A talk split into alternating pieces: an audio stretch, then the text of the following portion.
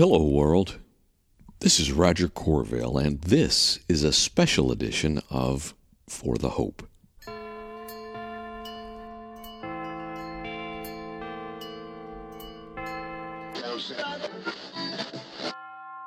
Welcome.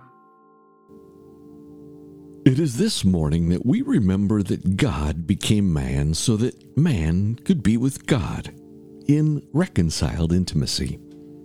And if you profess Jesus as Lord, this is your reality. But there's one man in the story who's part of the story that often gets passed over. A man whose obedience was part of changing history. A man whose integrity is worth aspiring to. Joseph, the earthly father of Jesus, a foster father, if you will. But this short reflection isn't just for guys. Ladies, I'm looking at you too. In the Bible, there are no throwaway lines. And in Matthew's account of the Jesus story, we read So her husband Joseph, being a righteous man and not wanting to disgrace her publicly, decided to divorce her secretly. Now, that line is nestled in a larger passage about the virgin birth. Matthew is writing to a Jewish audience, and he's pointing out that, that this is a fulfillment of something Isaiah prophesied six centuries earlier. But along the way, we catch a little detail about Joseph. Think about it.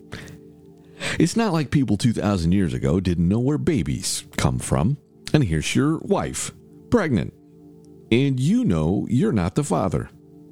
Now, some contemporary Bibles note that they were married, and that was a functional fact. Your Bible might say engaged, and an older translation probably used a word that we don't use anymore betrothed. And in ancient Hebrew culture, betrothal was more like married than engaged. Today, we don't think about breaking off an engagement as a divorce, but they did. And now here's Joseph's betrothed wife, whom he presumably had not been intimate with, and she is pregnant. Now, the Bible doesn't say it directly, but that would have been a scandal. And what does Joseph do before the angel visited him? Well, he decided to divorce her quietly. Now, we don't have to think too hard to imagine there was at least a tense moment or two, even if briefly. Yo, Mary, how did this happen? Say what? Remember, in old Jewish law, adultery carried the penalty of death by stoning.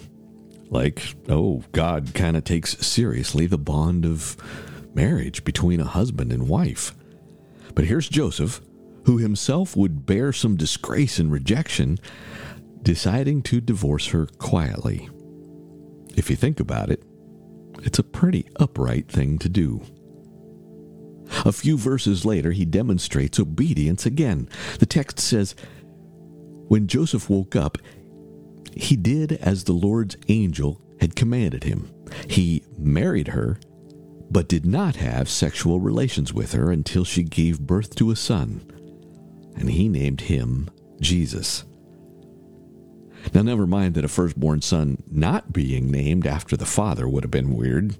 You remember the same kind of kerfuffle when Zechariah and Elizabeth were going to name John John, according to the angel's instruction. But now Joseph is married, and he still doesn't uh, consummate. And it would be kind of silly to think that some young guy who's been waiting for his marriage night would be excited about not uh, consummating, don't you think? We don't know a lot about Joseph, but we can imagine that as a foster parent, he still had to work hard, deal with difficulty, mess. And who knows if Jesus ever had a rebellious little tantrum at three years old, yelling, No, I hate you. But if there is a simple reminder or two for this Christmas, it might be this.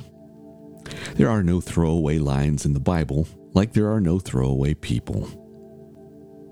Joseph may not even be mentioned after Jesus turns 12, but based on what we do know, he was the kind of parent every child would want to have, whether that child is a blood relative or not. You may have heard the quip, you can choose your friends, but you can't choose your family. Except some do choose to be family even when they don't have to be. You may even have some of that tension in your house this Christmas. But that's just it. You chose to love with agape, self sacrificial love, regardless of how they might respond. You chose to give, dare I say, a gift that itself is part of the Christmas story as much as Joseph the gift of family. Merry Christmas. I love you. Amen. Amen.